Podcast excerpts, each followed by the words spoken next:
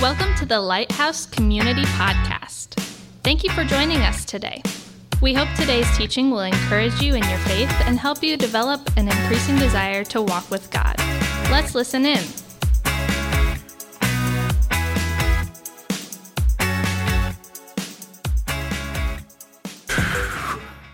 Good morning, Lighthouse community. We are so glad you're here this morning. And whether you're here in the house physically or if you're watching from places like Medellin, Colombia, we have a group watching from down there now, or people from other places like Fostoria. We're just glad to be together on a Sunday morning, and we hope you all feel very, very welcome. Uh, we're here beginning uh, or ending a series called Face to Face. We're on the fourth week of that series. Pastor Fritz and, and Ben Thiel have been doing some great teachings on people from the Bible, uh, looking at their lives, exposing their lives in a way that it's helpful to us as believers in Christ. And we're going to continue that this week by talking about a man whose name is never revealed in the pages of the scripture. My name is Larry Sewell, and I'm one of the elders here at the Lighthouse. I'd like to begin today by asking you a question. It's a deeply personal question. It's a question I've thought about myself lots of times. And this is a question Do you think that the Holy Spirit can use your faith story to change the eternal life of someone else? Do you think your story can actually change the life of another person? Sometimes I've heard people uh, talk about their stories and they're, they're a little bit embarrassed because there's something in their story they would, they would prefer maybe not to tell. Or some people uh, have a part of their past that's painful. And if they could forget that part, they would forget it. They just don't want to tell their story because that stuff might come out. But, but maybe, and just maybe, God wants to use your story to change the life of another person, to, to introduce somebody to the hope that you have in Jesus. Whether you know it or not, if you are a genuine Christian, you have a story to tell. You have uh, the Holy Spirit in you. You have, you have God in you. And by virtue of that, you have something to say. Christians possess, as it were, cool water in a desert. This world is a desert with many, many thirsty people who are looking for hope. And Christians have the answer to that thirst. I want to dive in in a little bit to a story in Luke chapter 8. Uh, we're going to begin at verse 26 there in just a few minutes. Uh, but first, I want to spend a little time uh, doing some background leading up to the event that we're going to have somebody read in just a few minutes. Now, to do that, I want to go to Luke uh, chapter 8, verse 22. And these are the words of Jesus to his disciples. He says this Let's cross over to the other side of the lake. Now, that doesn't seem like a very big statement, right? Let's cross over to the other lake. No big deal, right? Well, um, it's actually a kind of a code. It tells us something remarkable about Jesus. It tells us something big about the culture of the day, and it tells us a great deal about the gospel itself. That little phrase, let's go to the other side of the lake.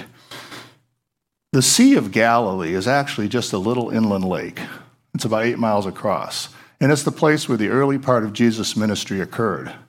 Now, on the west side and the north side of the Sea of Galilee, you find uh, the Jewish neighborhoods.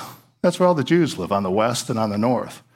On the east side of the Sea of Galilee, uh, that's where the Gentiles live, that's where the heathens live. Now, there's something you have to know Jews don't go to the other side of the lake. That was uh, culturally understood. They didn't cross, they just didn't go to the other side of the lake. This was settled culture during the day. Just like today in the United States, this was a polarized culture.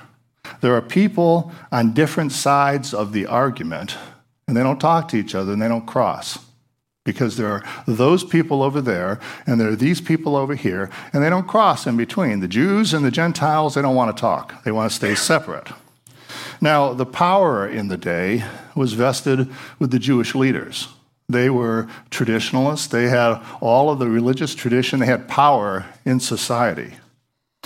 Now, you remember probably from the book of Acts and maybe from the Gospels, whenever Jesus and the disciples were engaged in the gospel, there's this tremendous pushback against them by the Jewish community. That was the religious establishment. That's where all the social power was in society. And they always pushed back when Jesus and the disciples were to speak. In fact, what they were trying to do was create silence. They didn't want Jesus and they didn't want the disciples talking at all. In fact, they plotted to try to create silence, and at the end, they crucified Jesus, and yet that didn't stop the gospel from going forward. Very simply, the Jews thought that they were superior to the Gentiles in every way possible. That's what's going on in the society.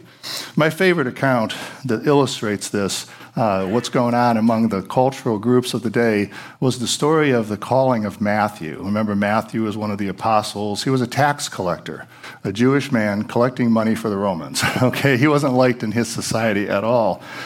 Uh, Jesus calls him to be a disciple. And Matthew did what Matthew does he calls a party. He invites Jesus, he invites Jesus' friends, the disciples, he invites all of his friends to his house for a barbecue. Now, this is how his friends are described in the Bible they're tax collectors and other disreputable sinners. So that's who's there Jesus, the disciples, and these guys. Now, the religious leaders of the day saw this thing going on. And they called the disciples over and they said this or asked this question to Jesus. Why does your teacher eat with such scum? Boom. Mic drop. That's the feeling that was going on between Jews and Gentiles of the day. They hated people who were different than them. Now, Jesus didn't back, ground, back down. He told them, You know, I didn't come to call people who thought they were righteous. I came to call sinners who know people who know they're sinners, people who need repentance and understand that. Jesus is uh, he's entering in the uh, the kingdom of God, and the religious leaders they're just holding on to tradition. They're trying to keep uh, new ideas at bay. Jesus is very clear in his teaching. There is hope for every single person who recognizes their sin and comes to Jesus for forgiveness. There's restoration, there's hope.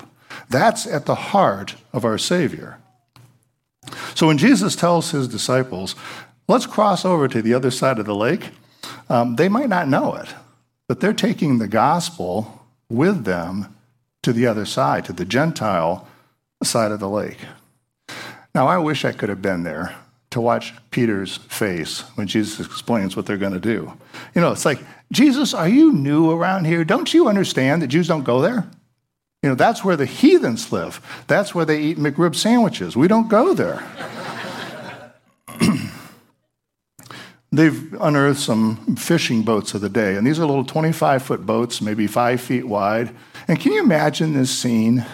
You got 13 disciples. You got Jesus and the 12 disciples, 13 Jewish men in a boat, leaving the Jewish side, cutting across the lake to the Gentile side in plain view of the whole community. Can you imagine that? They probably laughed at him. These idiots. Get in a boat going to the other side, the wrong side of the lake. On the way, there's this enormous storm. This is something that happens on that body of water. And the wind and the waves are crushing this boat, and the disciples all think they're going to die. And Jesus calms the sea. He stops the wind, he stops the waves, he calms the sea. And the response of the disciples to that is cryptic. You know, they ask this question Who is this man? Even the wind and the waves obey him. Who is this man? Peter, Andrew, James, and John, those four disciples we know were fishermen. They knew this body of water, and that's not the way this body of water reacts. Who is this man? He can stop the wind and the waves. How crazy is that? By this point in Luke's gospel, the disciples had seen Jesus cast out demons. They had seen him cure leprosy and other kinds of diseases. They had seen paralysis solved. The raging storm had just been calmed. They also heard him teach. They heard him teach things like forgiveness and the sorrow that waits for people who put their trust in riches or status in society. He talked about loving enemies. He talked about not judging other people. They would have heard all of those things being taught by Jesus and they would have seen all of his actions. They heard Jesus praise the faith of a non Jewish person who believed. They watched Jesus raise a man from the dead.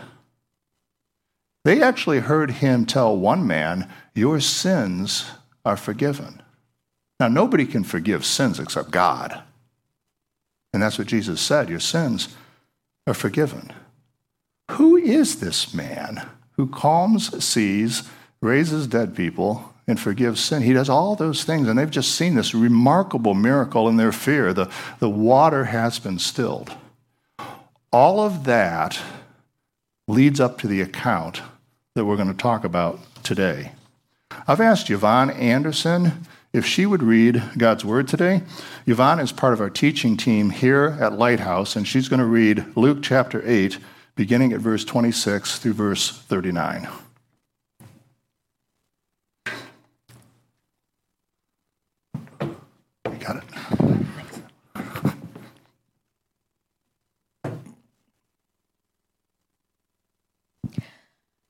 Beginning in verse 26. So they arrived in the region of the Gerasenes, across the lake from Galilee. As Jesus was climbing out of the boat, a man who was possessed by demons came out to meet him. For a long time he had been homeless and naked, living in the tombs outside the town. As soon as he saw Jesus, he shrieked and fell down in front of him. He screamed, Why are you interfering with me, Jesus, Son of the Most High God? Please, I beg you, don't torture me for Jesus had already commanded the evil spirit to come out of him. This spirit had often taken control of the man.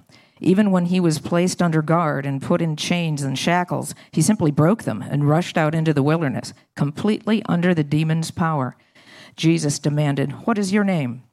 Legion, he replied, for he was filled with many demons. The demons kept begging Jesus not to send them into the bottomless pit. There happened to be a large herd of pigs feeding on the hillside nearby, and the demons begged him to let them enter into the pigs. So Jesus gave them permission. Then the demons came out of the man and entered the pigs, and the entire herd plunged down the steep hillside into the lake and drowned. When the herdsmen saw it, they fled to the nearby town and the surrounding countryside, spreading the news as they ran. People rushed out to see what had happened.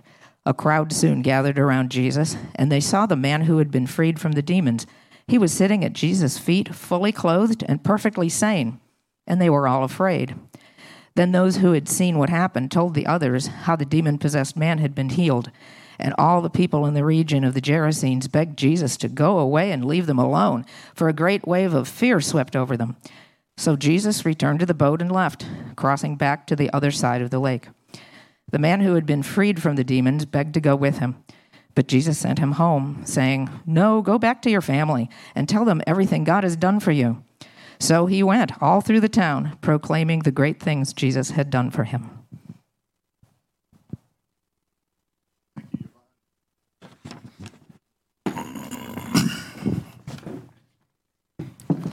Let's pray together.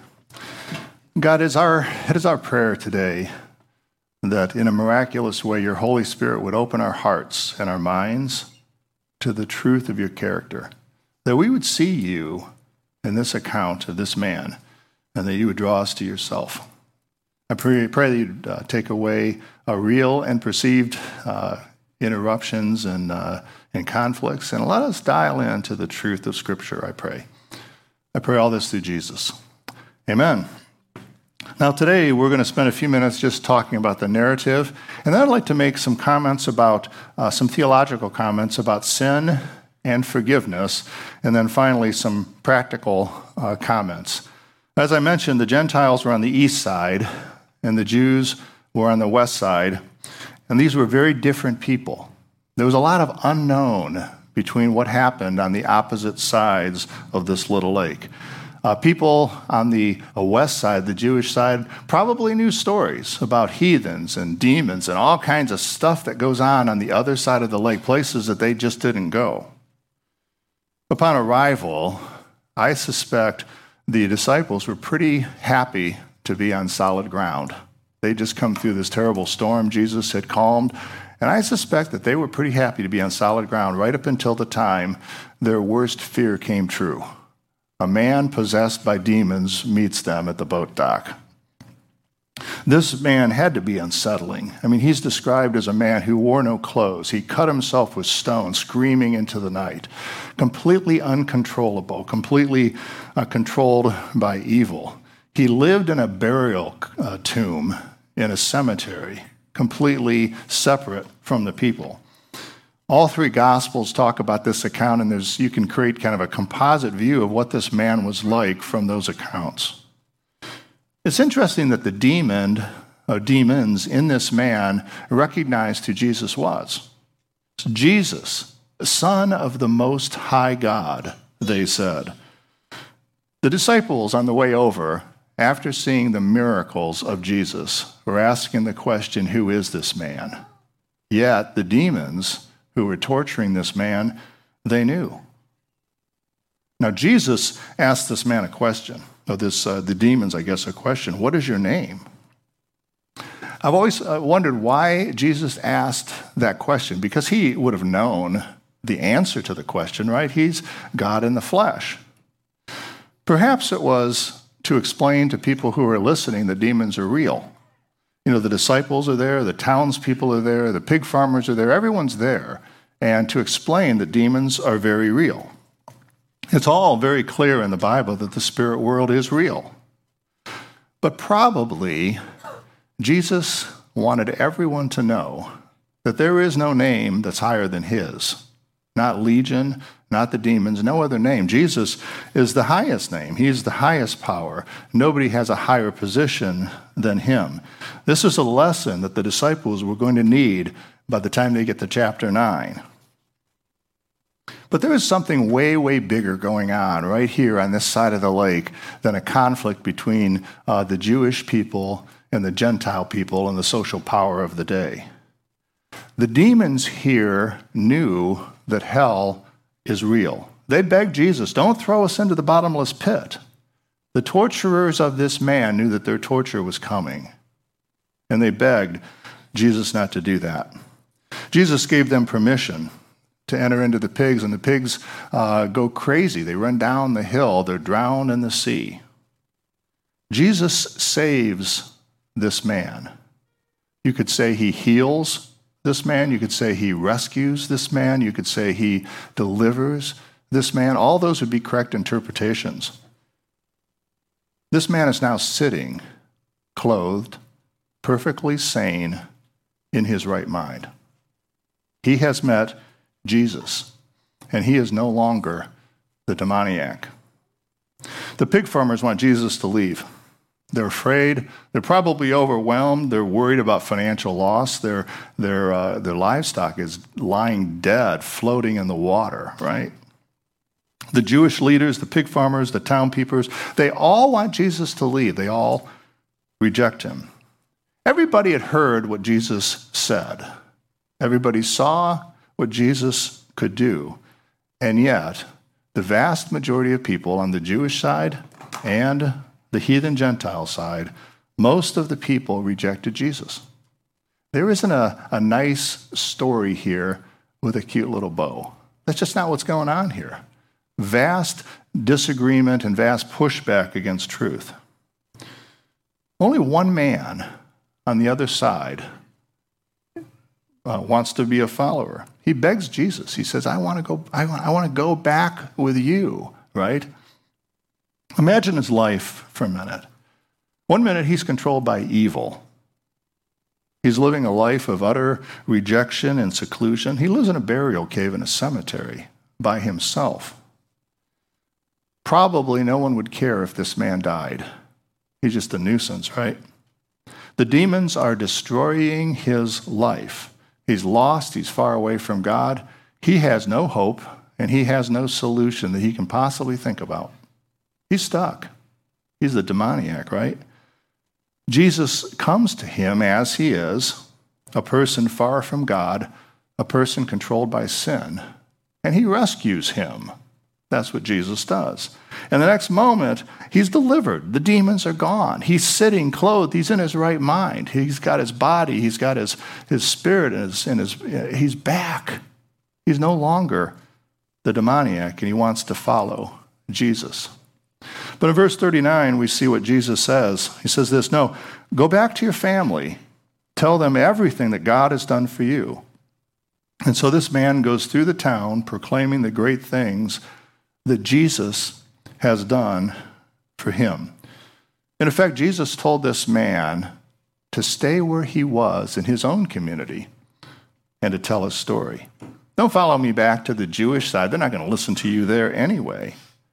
Tell the people here the great things that God has done for you. You know, every faith story Every faith story of every believer has three parts. The first part is Who were you before you met Jesus? Who were you when your life was controlled by sin before Jesus was in the picture? That's the per- first part of a faith story. The second part is What happened to you when you met Jesus? Normally, there's other people involved, there's circumstances. Something happened that you came face to face and understood that Jesus was real. It's the story that Deborah was telling. Uh, you know, there's a process where she got to that point where she believed, and Jesus saved her. The last part is what is your life like now? What is God doing in your life now? What is the Holy Spirit teaching you today? I know Deborah pretty well, and the change in her life is remarkable from what she was to who she is today. Three parts to the faith story the before, the event itself, and what's true since then. The interesting thing about a faith story is that it's your story. It's a personal story, and no one can dispute it. You can argue about all kinds of stuff, but how can you uh, dispute the personal experience that a person's had with God? Faith stories are always about a new identity new identity that we have in Christ. Whatever our past, we can leave it there and we can step into new identity. This man may have been a demoniac, but now he's a Jesus follower. He's an evangelist. He's clothed, he's sane, he's in his right mind. He's able to tell his story to people who knew him before.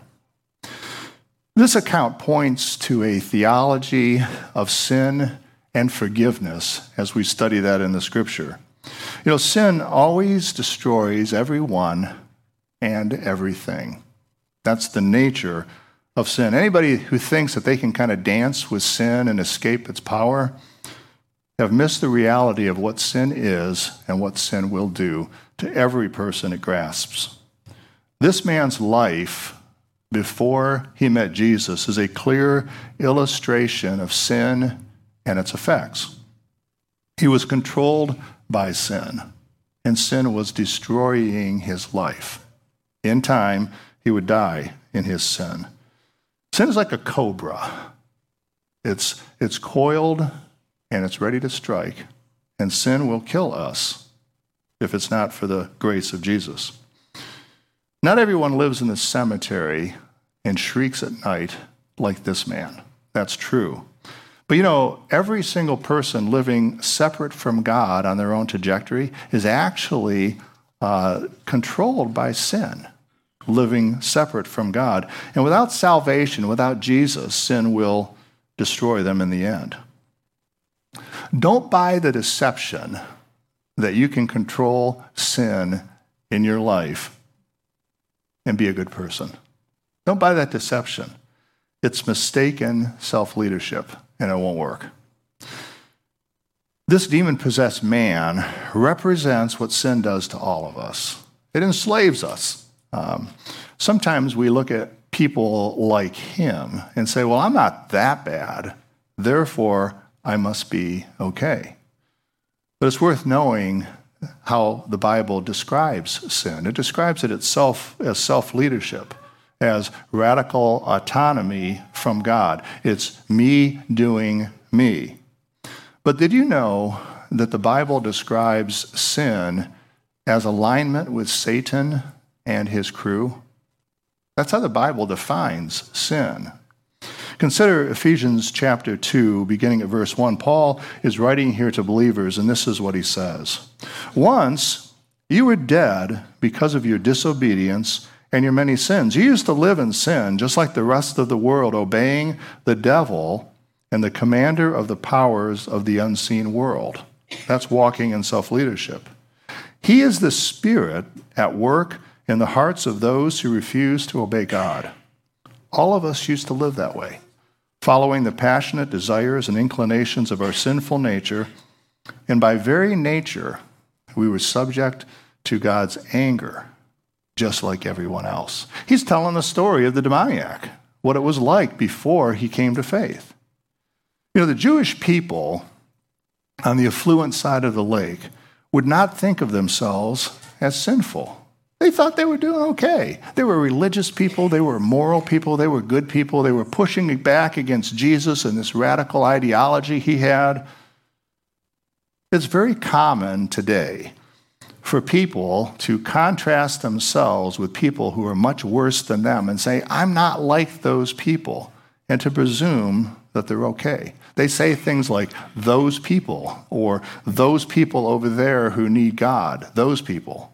And they separate themselves from them. But you know, it's equally uncommon for most lost people that are far away from God to recognize that they're far from God.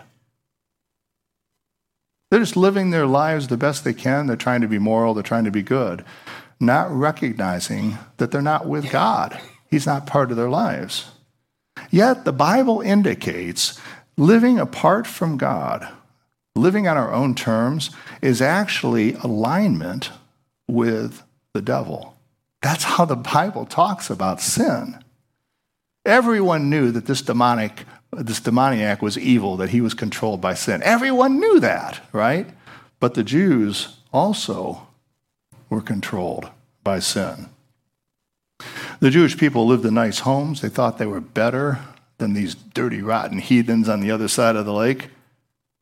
But actually, they were living in opposition to God, relying on their religious tradition instead of believing in Jesus. They were equally far from God. They had nicer homes and they probably seemed to be okay. But they were resisting God in deference to their religion and they were far from God. Speaking of these Jewish religious leaders in John chapter 8, uh, Jesus calls, uh, calls them out and he says, You know, your, your father is actually the devil. And the desires of your father, those are the ones you're following when you follow your own desires. Good religious people who reject Jesus are far away from God. Please take note this demon possessed man was under control of sin. And Jesus also said that these religious leaders, who were nice, religious, moral people, were also under the control of Satan. One guy cuts himself with stones in the cemetery, the other's living moral lives. Both guys far away from God. In the end, whatever version of self leadership we live, either way, we're far from God. The Jewish leaders rejected Jesus. The pig farmers, they rejected Jesus. The townspeople, they rejected Jesus. But there is great hope in this passage nonetheless. Jesus is teaching the disciples by taking them to the other side this loud, loud gospel message. And it's this every person, no matter your circumstance, no matter how deeply affected by sin, no matter how much destruction is in your life, every single person is accepted by Jesus when they come to him. That's a loud message. Jesus went there to deliver that message in front of his disciples. Please consider what it says in the next couple verses in Ephesians chapter 2, beginning in verse 4. God is so rich in mercy, he loved us so much that even though we were dead, dead in sin because of our sins, he gave us life when he raised Jesus from the Lord or from the dead. It is by God's grace that you're saved. So, whether the presence of sin is dramatic or whether it's veiled by a life of morality and a, a good life, all people need the hope that's contained in the gospel. It's interesting, after Jesus heals this man and delivers him from his uh, state of a demoniac, uh, verse 35, he's healed, he's clothed, he's in his right mind. He's no longer the demoniac. He has a, a new identity. He's now a follower of Jesus. He's, he's actually an evangelist. He's telling his story to people on the other side of the lake. The townspeople, the pig farmers, they all want Jesus gone, right? The Jewish religious leaders, they had rejected Jesus. Even in the face of overwhelming evidence that Jesus is who he said he was. But this man, he begged to be with Jesus. Jesus sent him back to tell his story. Go tell your family all the good things that God has done for you. And so I would ask you this question What about your faith story? What about the good things that God has done for you? Who were you before Jesus found you? What happened? How did it come about that you became a believer in Jesus? And finally, what is God doing in your life right now? Now, we've talked a lot about different uh, trips that we've taken, evangelism trips to Colombia. And I want to talk about a story, uh, not from the last trip, but from a previous trip to Villavicencio, uh, Colombia, because it illustrates this point so clearly. We were telling our stories. You get it down to about 60 seconds, and you tell your story to a person in the street, a person who's lost. And then you use that to talk about the gospel and answer their questions and share what Jesus has done for you. And we were seeing uh, literally hundreds of people that were turning from sin and uh, saying yes to Jesus the first time. Uh, the members of the church were there with us as we were doing this. People were coming to faith. On Wednesday that week, we'd gotten back early. And uh, we were standing close to the church there, and somebody said, Hey, let's go across that a wide swinging bridge that goes to the other side, to the island. The, the river there split. There's like a big Y, and there was a community that lived between the forks of the river. Most of the people who were from there said, No, we're not going there. We just, we just don't go to the other side there. We just don't do that. But my translator said she'd go. And then a few other people said they'd go. And so I think four, maybe four or six of us went across that bridge to the other side. We got to a, a home, and there was a teenage girl there, probably um, guessing by looking at her. And uh, she said, Please follow me. And so we followed her. And she took us all the way back to the far side of this island. And we're like thinking, Oh man, this is like a rookie error here we were like, we can't be seen by anybody. We're on the far side of this lake. It was like the most ridiculous thing I've done in a very long time. And as we go, there's like a bunch of construction workers, and they're all staring us down. And we're like, this is probably a mistake. Um, she's looking for her mom. And so we found her mom. Her mom was actually cooking the food for the construction guys. And uh, she and her mom and, and the two of us, uh, the three of us, we went back to, to her uh, house. We sat outside uh, under this canopy, this real, real poor home. And I shared my story, and we shared the gospel. And this girl and her mother, uh, you could see the smile on their faces. They, they willingly confessed their sins and they asked God to come into their lives. And later, uh, the young girl told me, she said, You know, um, I went to that church on the other side not too long ago. And when I heard that you people were here from that church, I wanted my mother to hear the gospel with me. These two had believed. They heard our story, they heard the gospel, and they believed. As we were going back, we went back to the other side, back to the church, and everybody was really surprised to see us. And they were like, oh, we don't go to the other side. it's dangerous there. In fact, if there's something that breaks out there, the police won't even go because it's too dangerous. You know what we found on the other side of that little bridge? We found people over there. We found people uh, who were lost, people who had never heard the gospel, people that had been rejected by the church people. We found people uh, who were very, very interested in talking about Jesus. Later that week, I talked to the pastor, and he told me that they had a new commitment as a church that they were going to go to the other side. They were going to take people over there. They were going to meet the folks on that side of the lake and explain the gospel to them.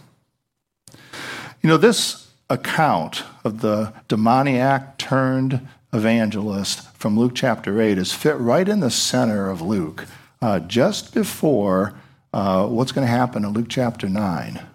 This is kind of a training event, I think, for the disciples. Jesus went deliberately to where lost people were to share the gospel.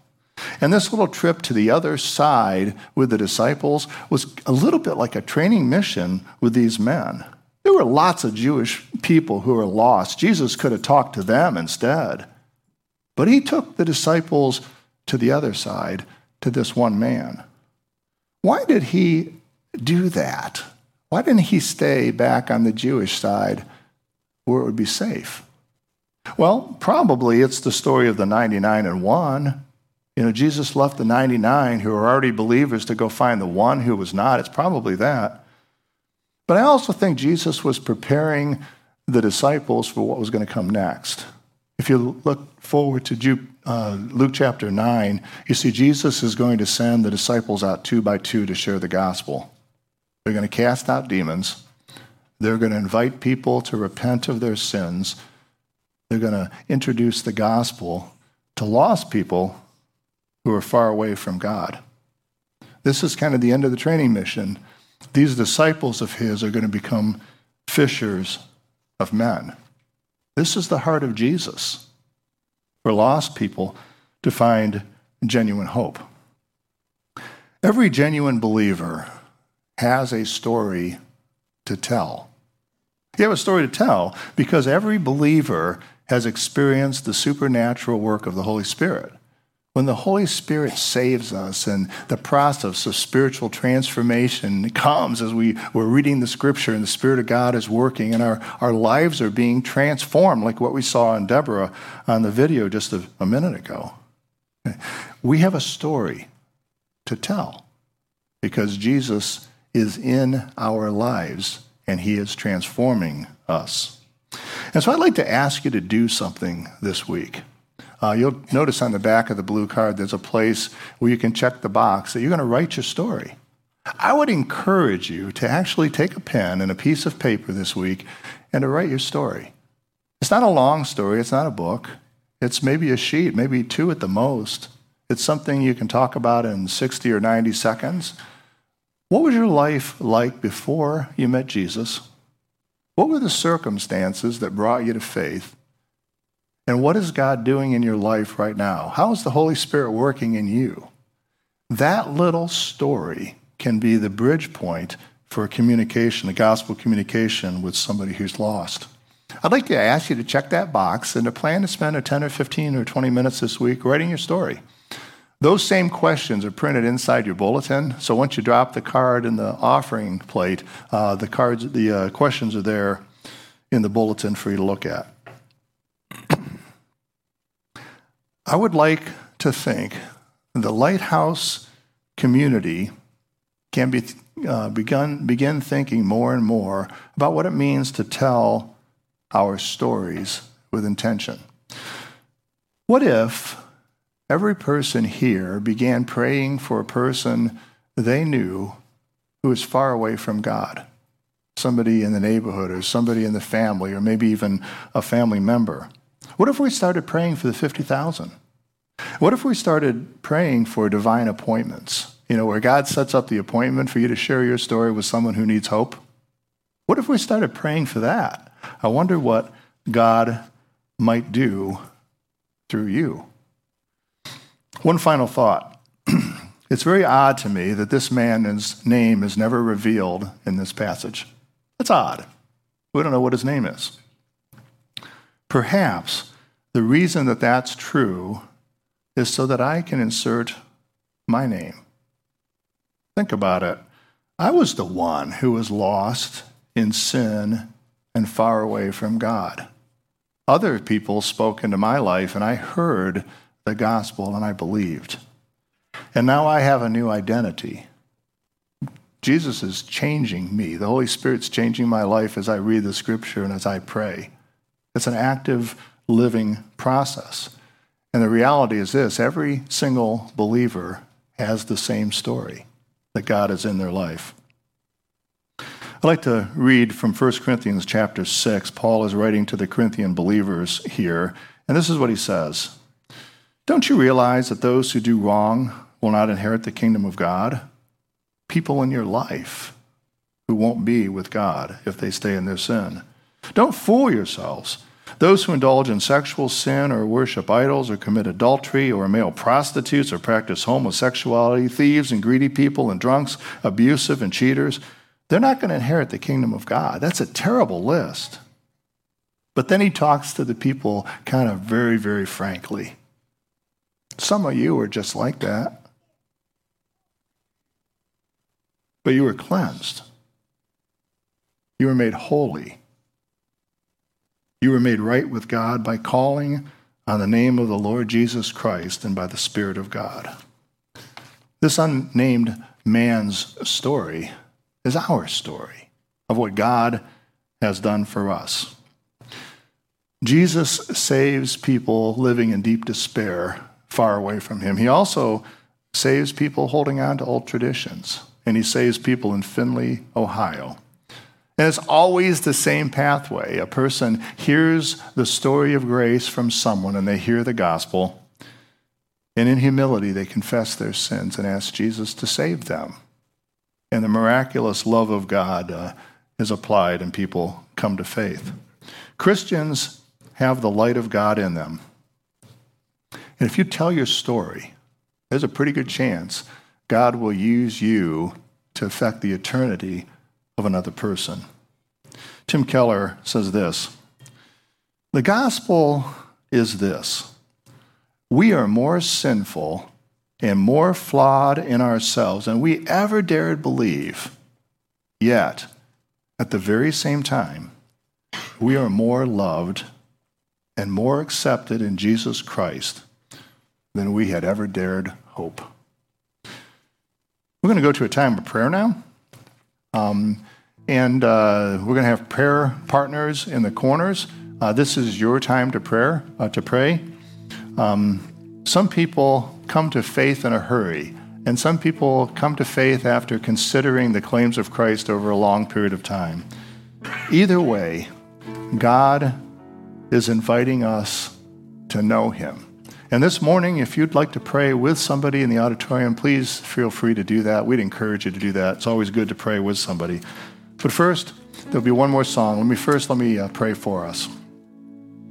God, we come to you as our creator, the living God. And I pray by the power of your Holy Spirit that you would move in the hearts of all of us, that we would recognize your tremendous grace, that we would see the power of our own stories, and they would use us to share the gospel. We know that's your heart. I pray for each person today who needs to pray. I pray that they would pray with a prayer partner or maybe pray in their seat. I pray this through Jesus. Amen. Thanks for joining us. If you'd like to learn more about Lighthouse Community, check out our website at mylighthousecommunity.com or connect with us on Facebook. You're invited to join us live Sunday mornings at 9:09 or 11:11. Thanks again for listening to the Lighthouse Community Podcast.